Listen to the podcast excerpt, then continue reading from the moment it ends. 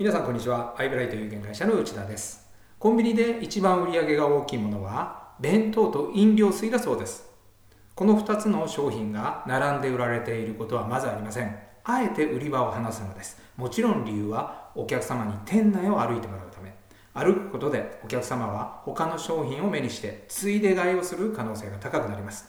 私もお茶とお弁当だけを買う予定なのにデザートをつい買ってしまったという経験を何度もしています。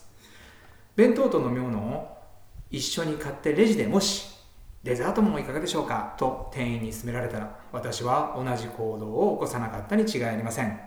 売るもの自体も大切ですが、お客様への見せ方も重要なのです。これは保険営業の時に送るメールでも同じです。多くの保険営業パーソンは何気なくメールを送っている方が多いと感じますが、以前インタビューしたトップセールスはコンビニの話と同じで見せ方を非常に工夫しています。例えばメールを送る時間、あなたはどうしていますか？自分の都合のいい時間で送っていませんか？そのトップセールスは属性によって送る時間を変えているそうです。例えば主婦に夕方の忙しい時間に送っても見てもらえる可能性は低くなると言います。少し落ち着いた夜に送ると開封率や返信率がいいそうです。経営者に送るメールも同じです。これはその経営者の仕事のパターンを予測して送るそうです。昼間現場に出ているような社長であれば昼間送っても見てもらえません。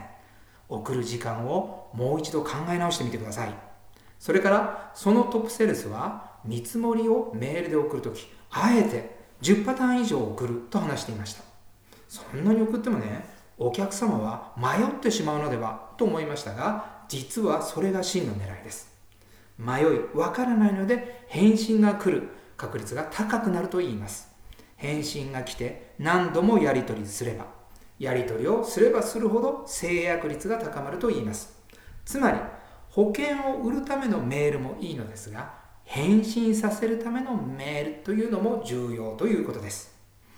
メールの内容も大切ですが、メールの見せ方はもっと重要。